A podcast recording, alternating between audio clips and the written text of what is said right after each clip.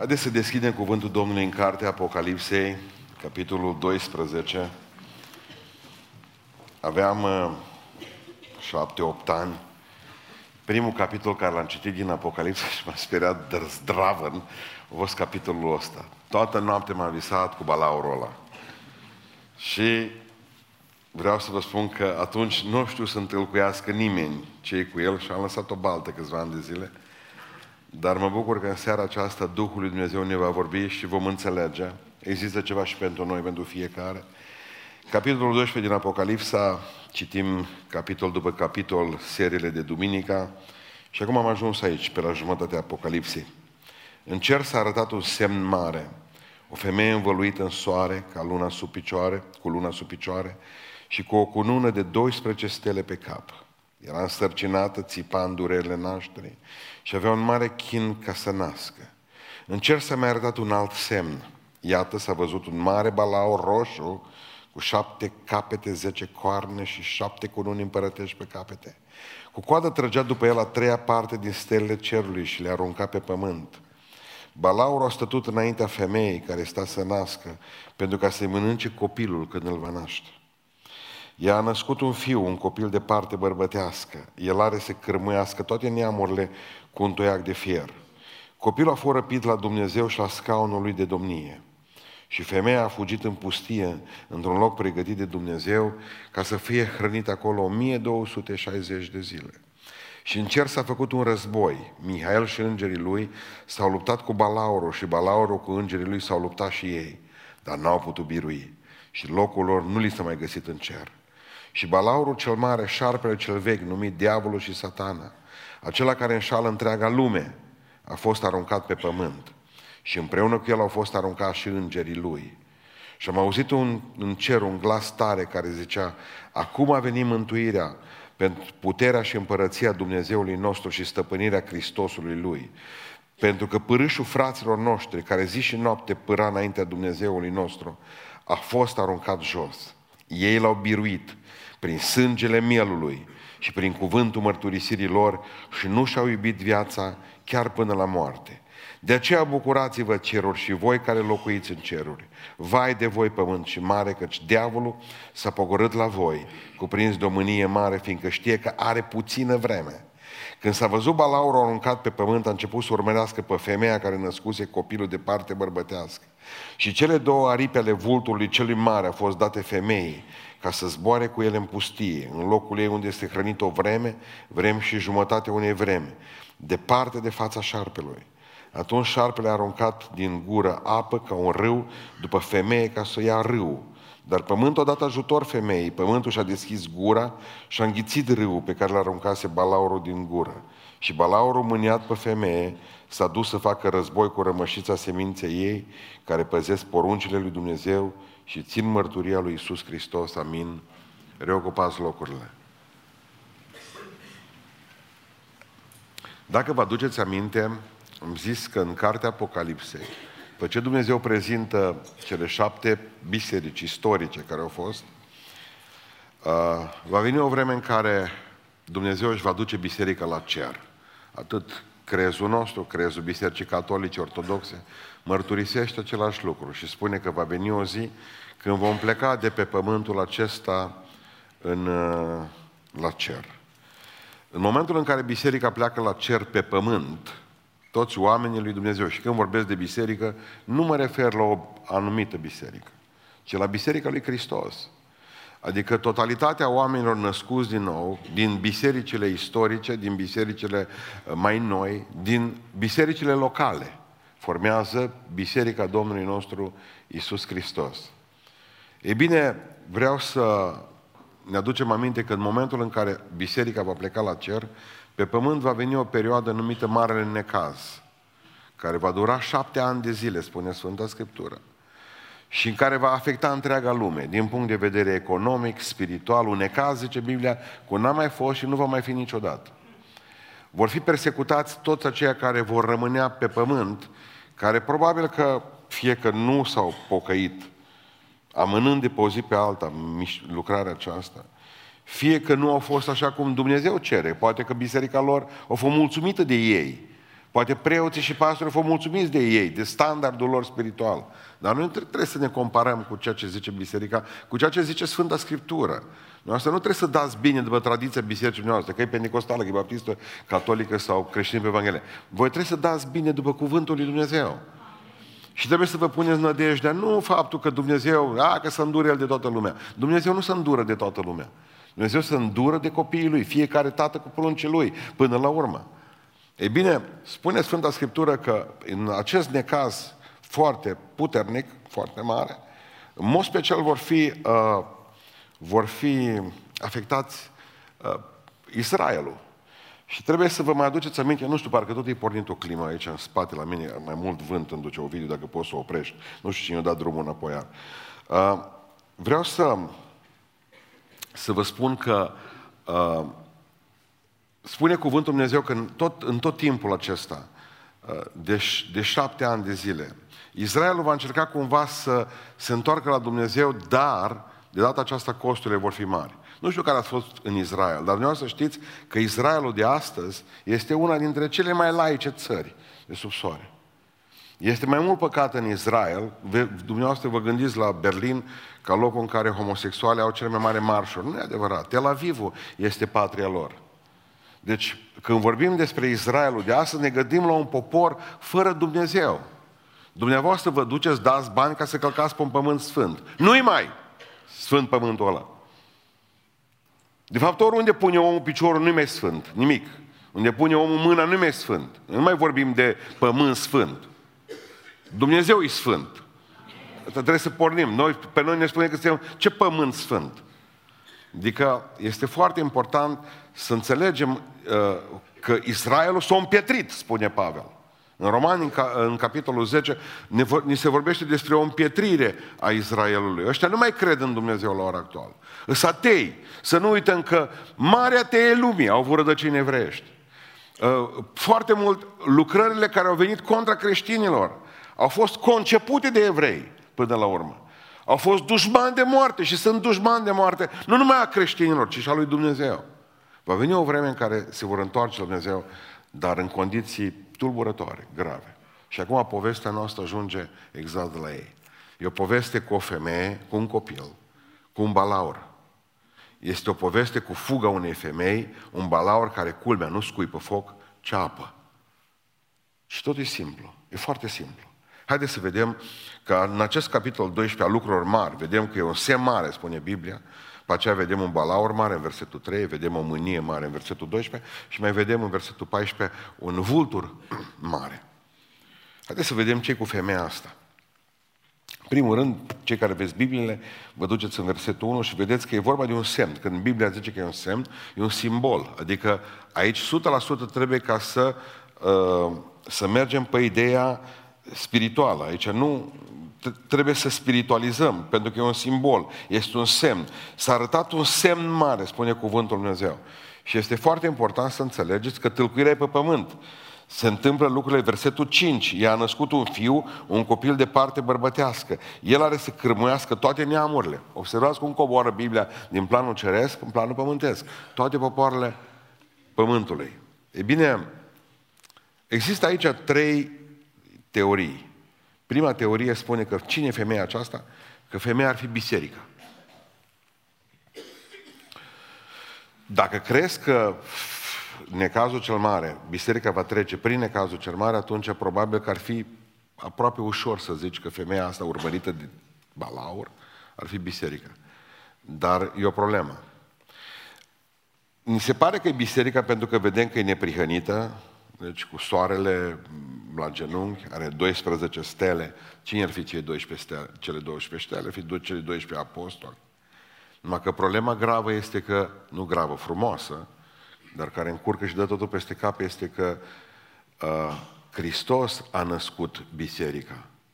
Nu biserica l-a născut pe Hristos. Aici zice că femeia a născut un fiu. Nu, zice Hristos, eu voi zidi, eu voi naște biserica mea și porțile locuinței morților nu vor putea birui niciodată. Adică noi ne tragem de Hristos, nu Hristos se trage din noi. Bine, asta, asta e un lucru important de ținut minte.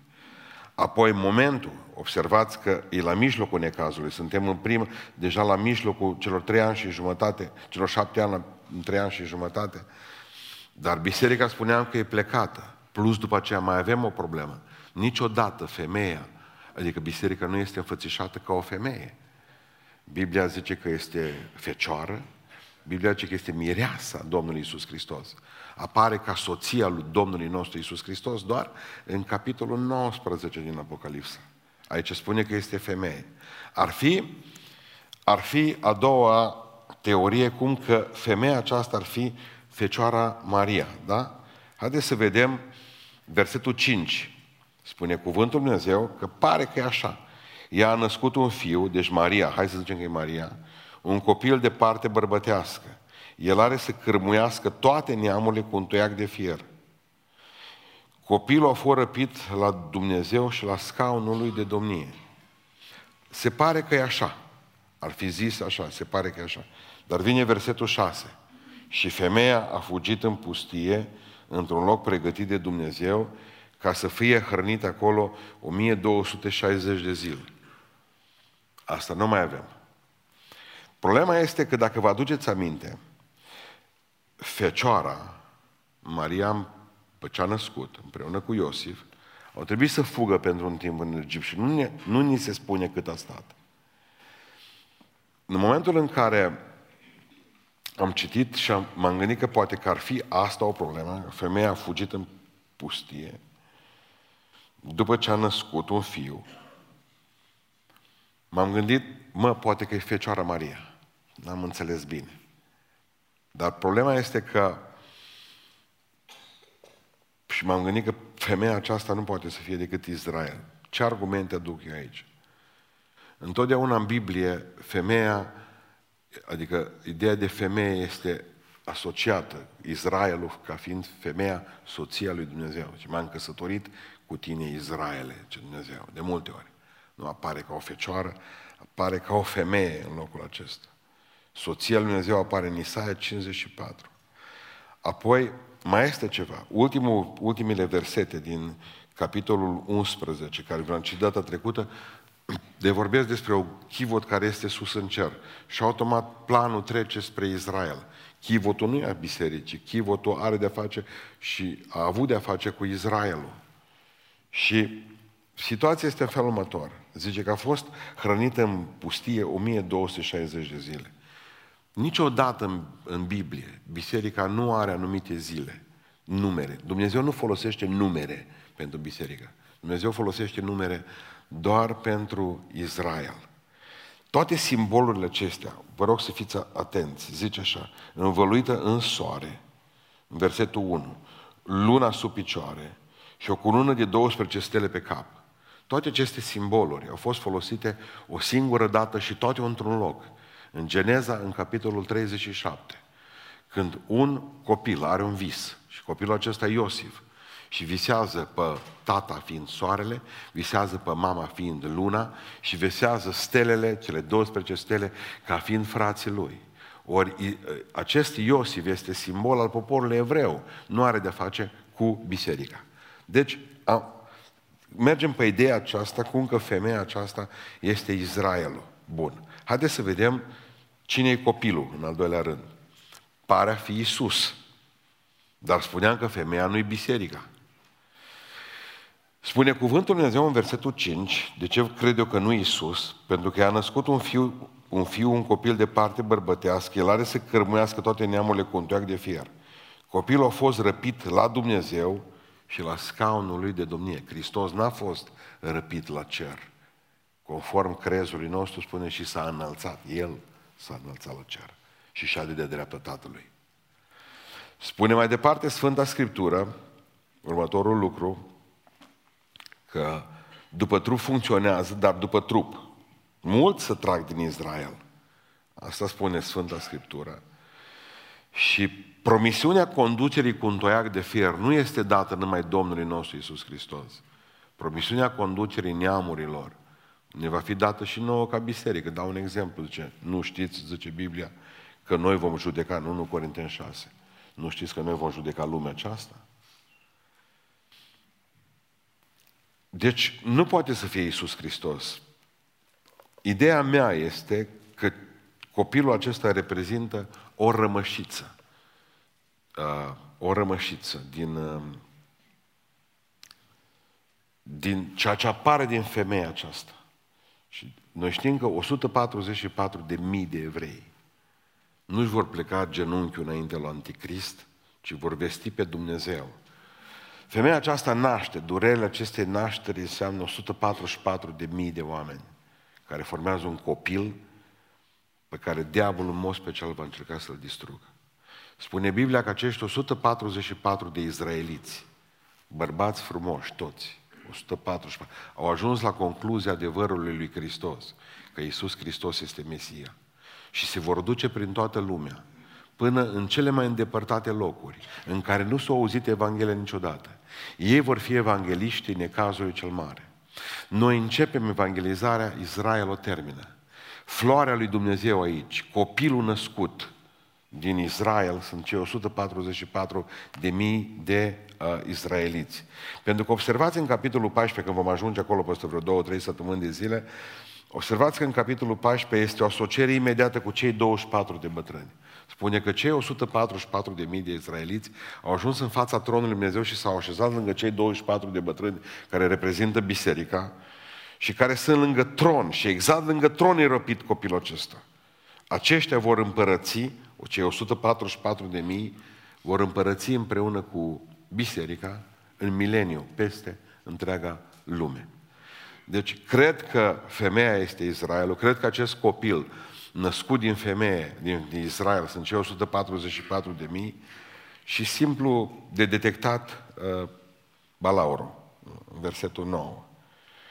Culoarea roșie, zice versetul 9, că avea balaurul culoare roșie. Și balaurul cel mare, șarpele cel vechi, numit diavolul și satana, cel care a fost aruncat pe pământ. A fost aruncat și îngerii lui, spune, cuvântul Dumnezeu. Sunt două planuri aici. Este un plan de, din trecut și un plan din viitor. Pentru că spune Sfânta Scriptură că a, cu coada în versetul 4 trăgea după el o a treia parte din stelele cerului și le-a aruncat pe pământ. Dumnezeu ne-a făcut pe noi liberi. Noi putem alege să mergem în rai sau în iad. Putem alege ca să facem compot de prune sau să facem pălingă din prune și să ne îmbătăm. Putem alege după aceea să mângâiem un om sau să lovim cu parul în cap. Alegem tot ce vrem. Noi alegem, nu dracu ne-a pus, nu Dumnezeu ne-a împins. Nu, nu, nu, nu. Omul are puterea să aleagă. Dumnezeu ne-a făcut liberi. Asta este cadou incredibil de frumos și în același timp care ne va duce la judecată. Libertatea. Dumnezeu a făcut și îngerii liberi. Nu știm câte miliarde și miliarde de îngeri Dumnezeu a făcut. Dar cert este, spune Biblia, că în ce v-am citit azi dimineață, când am vorbit de satana, în Isaia, capitolul 14, Isaia a vrut ca să fie, să dea jos pe Dumnezeu de patron. De jos, adică să răzbună, adică să răscoală creatura contra Creatorului. Și vine și vrea să-l tragă Dumnezeu jos. Dumnezeu îl aruncă pe satana, dar în jurul lui, în jurul diavolului, o treime dintre îngeri, asta spune aici, a tras stelele cerului, aceste, acești îngeri, sunt trași pe pământ și formează demonii care vorbim, duhurile acestea rele. Deci avem pe Dumnezeu, avem pe satana, satana se răscoală și ia o treime dintre îngeri liberi cu el, da? Și după aceea pleacă de, pe, de la tronul lui Dumnezeu. Spune Biblia că are șapte capete. Dacă zicem că femeia este, uh, este Israelul, Israelul a avut de-a face cu șapte imperii, șapte capitale balaurului care au vrut toate să distrugă națiunea aceasta. Uitați-vă ce frumoasă istoria când se împlinește prin ochii lui Dumnezeu. Egiptenii, primul imperiu, care au avut de-a face cu Israelul, Imperiul Asirian, Imperiul Babilonian, Medo-Persan, Grecesc, Roman și cel de astăzi. Acestea sunt cele șapte capete ale balaurului. Spune cuvântul Dumnezeu că va fi aruncat pe pământ. E aici. Dimineața ne l-am detectat prin biserică. E aici, în zonă. Noi tot îl trimitem în Sahara. Dar ce să facă acolo? Ce să facă? Că nici vier nu sunt. Nu mai nimic acolo. E pus uscăciune. Observați că el, săracul, satana, tot aruncat tot mai jos, tot mai jos, tot mai jos. Spune Biblia că a fost aruncat din cer în văzduh. După aceea tot Biblia zice că a fost aruncat din văzduh pe pământ. De pe pământ va fi aruncat în adânc. Și din adânc va fi aruncat în foc. Slăvit să fie Domnul pentru asta. Tot coborând îl vedem. E bine, deci vedem că diavolul încearcă să distrugă pe cei 144 de mii de oameni din Israel care n-au încheiat tratat cu el și care îl vestesc pe Iisus Hristos. Și acum ne ducem în partea geografică a predicii mele. Versetul 6. Și femeia a fugit în pustie într-un loc pregătit de Dumnezeu ca să fie hrănită acolo 1260 de zile. Un loc. Aici vedem în pustia asta un loc. Și spune Biblia că se duce dincolo de Iordan, dincolo de râu, ca să fie, Israelul fuge, cei 144 de mii de oameni din Israel fug dincolo de Iordan. Și cuvântul lui Dumnezeu ne spune și unde vor fugi.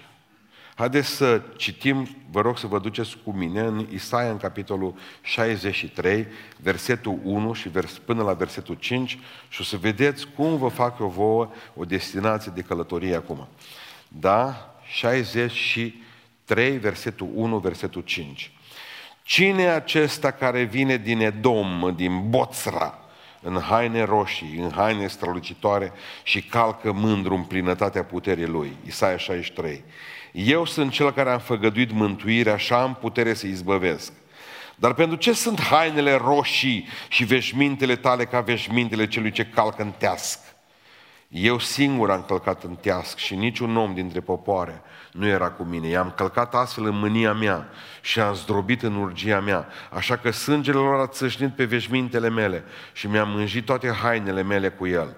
Căci în inima mea era o zi de răzbunare și venise anul celor răscumpărați ai mei. Mă uitam împrejur și nu era nimeni să mă ajute și mă îngrozeam, dar nu era cine să mă sprijinească. Atunci brațul meu mi-a fost într-ajutor și urgia mea m-a sprijinit. A încălcat astfel în picioare popoarele în mânia mea. Le-am îmbătat în urgia mea și le-am vărsat sângele pe pământ. Versetul întâi. Cine e acesta care vine din Edom, din Boțra, în haine roșii? Dragilor, locul acela pregătit pentru poporul lui Israel ca să fugă se numește Petra. Este dincolo de Iordan, în Iordania. Cei care ați fost în Iordania și ați vizitat Petra, nu o să uitați niciodată. Este unul dintre cele mai uh, frumoase locuri, mai stranii și mai ciudate locuri de pe planetă. Petra se numește localitatea aceasta, săpată în stâncă, făcută de câteva mii de ani. Cuvântul lui Dumnezeu ne spune că acolo va găsi Israelul scăpare. Cine din noastră a fost la Petra? Să ridice mâna sus. A fost vrea cineva? Unu, doi. Avem doi oameni care au fost acolo. Merită. Merită pentru că acolo cine se duce la Petra simte că o să calce pe un pământ ciudat și interesant.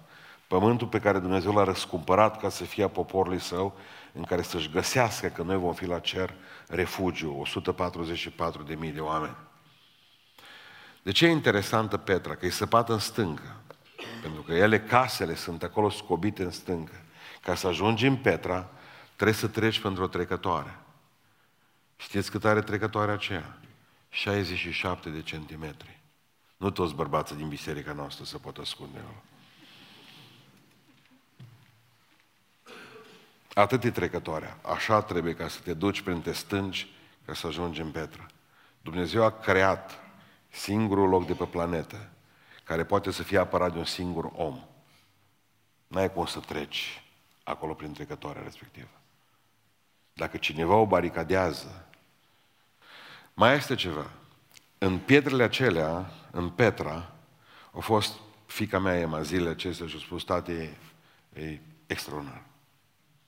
Ce am plâns. Nu uitați că în Iordania, dacă vreți să vedeți și unde s-a botezat Domnul Iisus Hristos, duceți-vă că în Iordania s-a botezat. Nu pe malul ăla de Iordan, acolo a fost.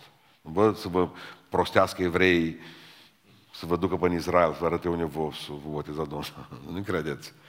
Vine, uh, poate găzdui 500 de mii de oameni. 500 de mii de oameni pot să fie găzduiți în pietrele alea, în trecătoarea aceea pe parte și pe alta.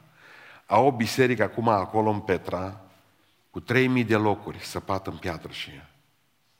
Și unul dintre marii oameni al lui Dumnezeu care s-a ocupat de Biblie, răspândirea Bibliei în lume, a fost William Blackstone, care a reușit performanța ca să ascundă în fiecare grotă din Petra cât un exemplar al Noului Testament, ca să aibă evreii ce citi când vor fi fugăriți de diavol, de anticrist, ca să-i facă praf.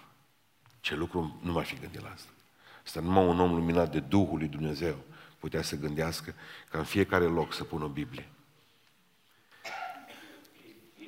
Trecătoarea aceasta și știți de ce Dumnezeu răscumpără pământul? Spune în Psalmul 108, că așa e de frumos cuvântul Dumnezeu, în Psalmul 108, versetul 9, ce Dumnezeu peste Edom. Edom este Petra. Iordania, peste Edom mi-arunc încălțămintea. Știți ce înseamnă a-ți arunca încălțămintea peste Edom în, în, în ideea evreiască? Înseamnă răscumpărare. O să zice Domnul, o să las tot pământul ăsta sub puterea diavolului, dar pentru ai mei pun un cuib săpat în piatră pe care le răscumpăr și nimeni nu poate ajunge acolo. Nimeni. Este foarte interesant, este foarte interesant că în săptămânile acestea, în lunile acestea, în anii aceștia, de fapt, continuă să construiește un canal. Canalul acesta este canalul Marea Mediterană, Marea Moartă și se termină în uh, Ierusalim. Marea Mediterană, Ierusalim, Marea Moartă. Știți ce e interesant? Că acest canal mare, care aduce enorm de multă apă, îl va folosi satana. Știți că balaurul nu scuipă până la urmă foc, ceapă. Pentru că vor încerca să dirigeze și să-i omoare necați. De ce credeți că ele, casele, sunt se bate în stâncă la 40, la 30, la 50 de metri înălțime? Ca să poată să scape de această amenințare a apei. Canalul ăla se construiește acum exact pentru asta. Diavolul deja se gândește că poate să facă lucrul acesta. Dar știi cine îi ajută? Uscăciunea pământului, până ajunge apa la ei, spune Biblia că pământul a înghițit apa. Tot poți să bagi apă, că pe zi ce trece tot mai multă secetă. Zicea unul dintre profesorii mei, sacă izvoarele, zicea într-o curs despre, nou, despre Ierusalim, despre evrei. Seacă izvoarele toate prin țară, zice. Că Dumnezeu usucă pământul ăsta ca să nu ajungă apa la Petra. Nu l-am înțeles atunci, acum l-am priceput. Să nu ajungă apa la Petra. Ce vreau să vă spun? Oamenii aceștia spune cuvântul Dumnezeu culmea, că n-au biruit prin faptul că Dumnezeu i-au ajutat ca să nu ajungă apa până la ei, în Petra. Oamenii aceștia au biruit, spune Biblia în versetul 14, în versetul 14, m-am gândit că poate că îi ajută americanii, pentru că în versetul 14 apare cele două aripi ale vulturului cel mare. A văzut steagul Americii, știți ce are ca stem? Un vultur. Spus v-am în urmă cu vreo câteva duminici că cea mai mare flotă a Americii este cantonată în Marea Mediterană. Flota a șasea. Pentru că Mediterana este centrul lumii, Marea Lumii. În jurul Mediteranei se întinde toată istoria lumii, nu în altă parte. Flota a șasea americană este cantonată acolo. Va încerca să-i ajute pe cei 144 de mii de evrei. Americanii prieteni cu israeliții și astăzi. Vor fi totdeauna. Dumnezeu a binecuvântat America datorită faptului că au avut grijă de evrei. Dumnezeu binecuvântă pe, toate ce, pe toți acei oameni care au grijă de evrei. Dacă vrei să-ți marcă bine la servici, la firmă, angajează-ți un evreu. Eu am întâlnit un pocăit, un băiat bun, are o firmă mare Și au angajat un evreu, zice că nu face nimic, că atât ai de rău de lucru, zice, dar zic, de ce îl ții? Că tu ești capitalist. Era prin Canada. Nu zice ca să am binecuvântare. Deci e angajat, numai mă, nu provoca pagube. L-am luat care o fost mai evreu. Mă, te evrei că da, tai, da, evreu. Nu, atunci tu te angajezi cu carte de muncă la mine. Deci mănâncă sămânță toată ziua. Și mi-aduce binecuvântarea, adevărul că am văzut că eu dus.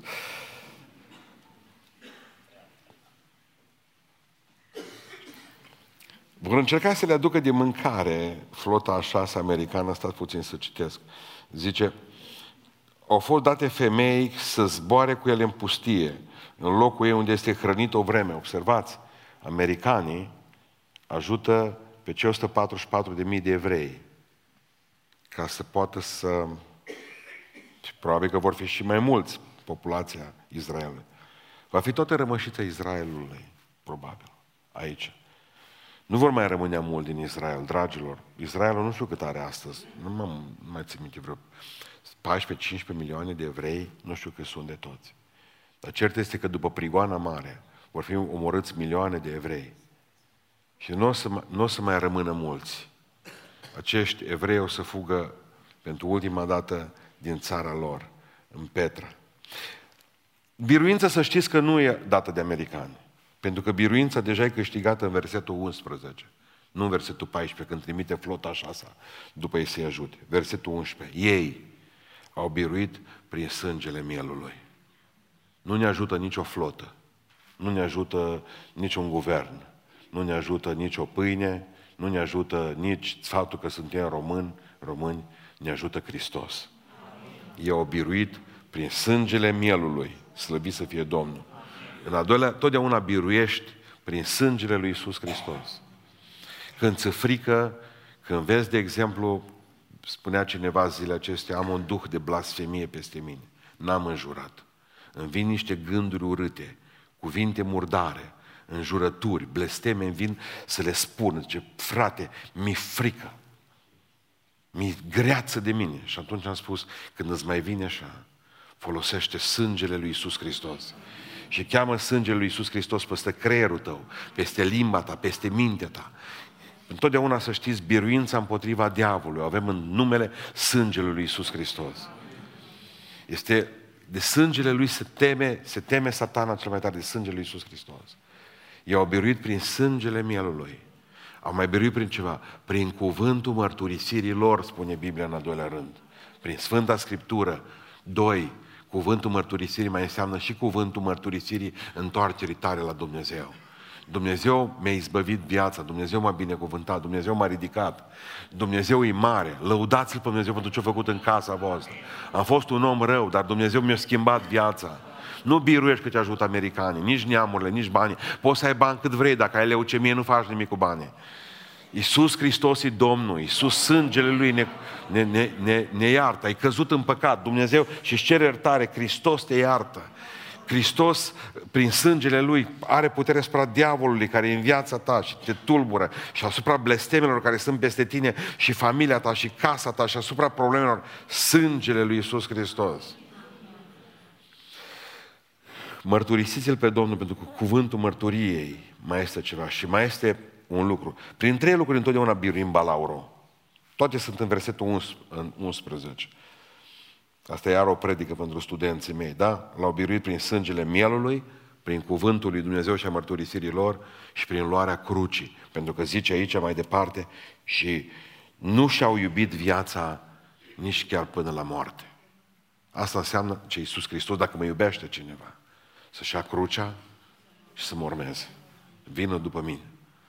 Adică, până atunci, Israel își iubește viața acum. Dar va veni o zi în care nu și-or mai iubi-o. Și vor spune lui Dumnezeu așa, Doamne, vrem să fim cu Tine, indiferent când ne costă. Deci când vă duceți în Israel, treceți, ascultați-mă, merită, treceți Iordanul și veți vedea și unde s-a botezat Iisus Hristos și veți vedea și Petra locul în care Dumnezeu și-a aruncat încălțămintea și a răscumpărat o bucată de pământ din tot globul pământesc în care diavolul să ne ajungă. M-am tot gândit, M-am tot gândit astăzi la ideea aceasta. Cum adică Dumnezeu, din tot pământul pe care l-a făcut, îi mai rămâne o bucățică, două stânci? Pentru că spune Sfânta Scriptură că va arde până la urmă și Petra. Și tot ce e acolo. Când Dumnezeu va termina cu lumea aceasta. Faptul că Dumnezeu încă privește la tine cu ochi buni, ăsta e un lucru mare. Până o doamnă astăzi mi-a scris următorul lucru. Domnul pastor zice, bunica mea a fost pocăită. Părinții mei, zice, nici mama, nici tata, nu l-au urmat pe Dumnezeu niciodată. Nu m-au dus la biserică, n-am avut probleme. Deci, dar rugăciunile acelei femei, mereu, zice, m-au ajuns. În urmă cu 8 ani de zile, zice, înainte de uh, mă, căs- mă, căsători, mă căsători cu vreun an, bunica mea nu mai era. Am găsit într-un caiet de cântări a ei o scrisoare pe care mi-a scris-o mie. Și a spus, dragă, să nu uiți că atunci când nu o să mai fiu, că tu nu o să citești din caietul ăsta, nu citit, ce interesează pe cântări, caietul de cântări al lui Baba. Interesează pe nimeni. Eventual, mă, să căutăm să vedem, nu ne-a rămas nimic de la ei. Ca o susaltea, nu cauți dulap. Supern. Nu a rămas pensia ultima. Eu nu o să mai fiu, probabil, când tu o să vezi caietul acesta. Scântările pe care le-am cântat o viață întreagă cu frații mei în biserică. Vreau să spun, zice, că nu o să mă las câtă vreme trăiesc pe pământul acesta să nu mă rog pentru tine. Și draga mea, Dumnezeu m-a ascultat întotdeauna, mă va asculta și cu tine. Nu mai pot permite al doilea rateu. Am ratat cu maică ta, nu vreau să ratez cu tine.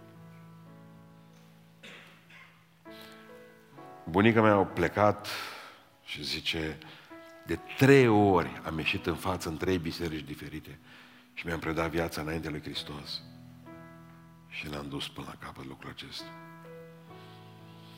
Acum mi-au găsit o boală, zicea, numai cu două luni de zile, o boală grea. Mi-a spus doctorul, doamnă, dacă aveți ceva de făcut, să faceți repede pentru că timpul nu mai are răbdare cu dumneavoastră.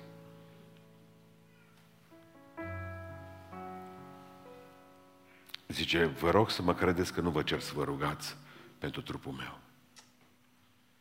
Dacă poate biserica să se roage, ca să-mi dea Dumnezeu puterea, să o fac din toată inima.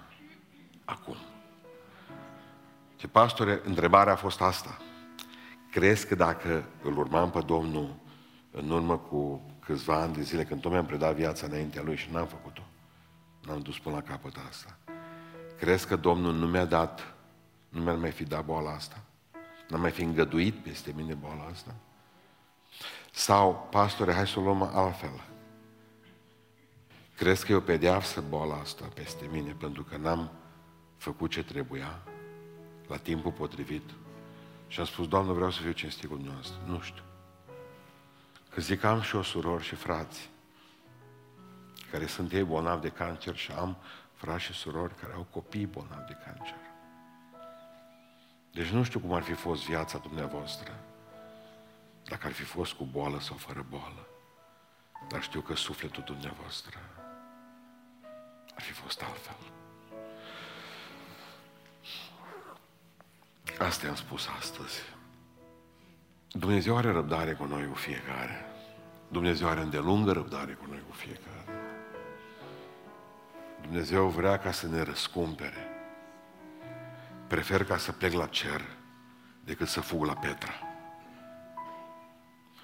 Vizitați-o acum ca să vă pocăiți, ca să nu o vizitați după. Vizitați-o și mulțumiți-o lui Dumnezeu pentru că v-a făcut parte de cer. Asta e adevărata răscumpărare.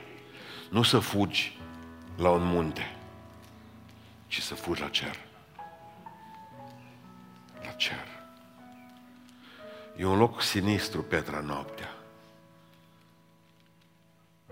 Urlă animalele de noapte, plin de șobolani acolo. Și câte un nou testament ascuns în fiecare grotă. Tot e pregătit pentru ziua aceea. Tot. Vreau să-i mulțumim lui Dumnezeu pentru că ne-a creat să fim veșnici Nu ne este frică de balaur. Balaurul în urmă cu 2000 de ani a fost biruit pe Golgota. Îmi plac icoanele cu Sfântul Gheorghe, îmi plac reproducerile cu Sfântul Gheorghe omorând balaurul. Dar întotdeauna când privesc pe Sfântul Gheorghe cum îmi plântă sulița în balaur, îi mulțumesc lui Dumnezeu pentru Isus Hristos, că în urmă cu 2000 de ani am plântat Hristos în inima balaurului sulița. Și astăzi doar mai dă din codă. Când eram copii și omoream un șarpe, știam că până la, până la sfânțit de soare, încă mai dă din codă. Vreau în această seară să-i mulțumim pentru biruință. Să-i mulțumim pentru cer.